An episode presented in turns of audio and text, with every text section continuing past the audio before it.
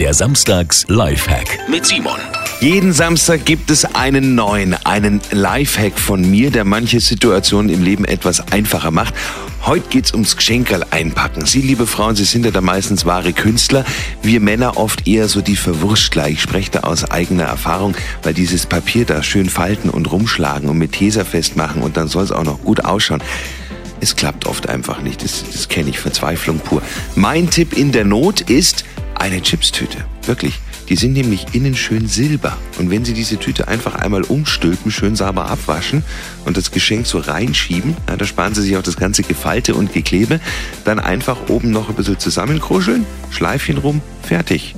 Sieht toll aus. Simon Samstags Lifehack. Jeden Samstag gibt's einen neuen.